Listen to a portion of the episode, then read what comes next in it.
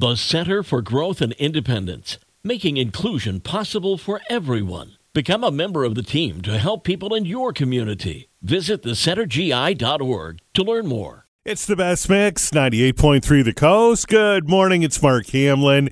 Today, Monday, January 22nd, and we have a 50% chance of light snow with accumulation possible, changing over to freezing rain around sunset this evening.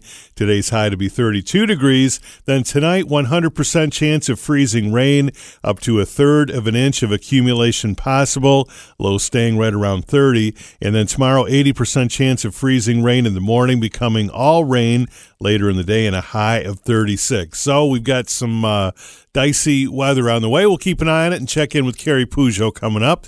Right now, it's time for Coffee Talk. And the San Antonio Zoo is following the Bronx Zoo's lead in offering some pretty unique gifts for Valentine's Day, like the Bronx Zoo's Name a Roach event, which lets people name a cockroach after an ex lover.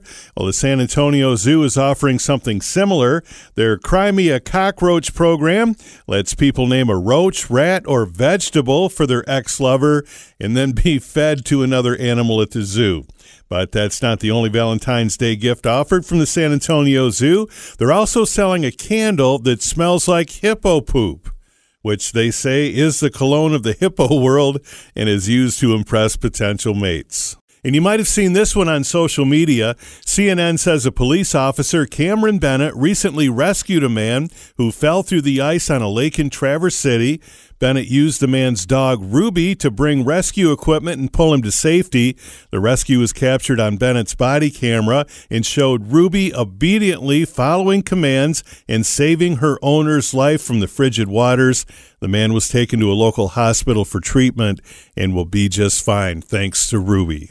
And the Detroit Lions have one more game to win before they go to the Super Bowl. The Lions have never won a Super Bowl, and we're all rooting for them. That's Coffee Talk for this Monday morning on 98.3 The Coast.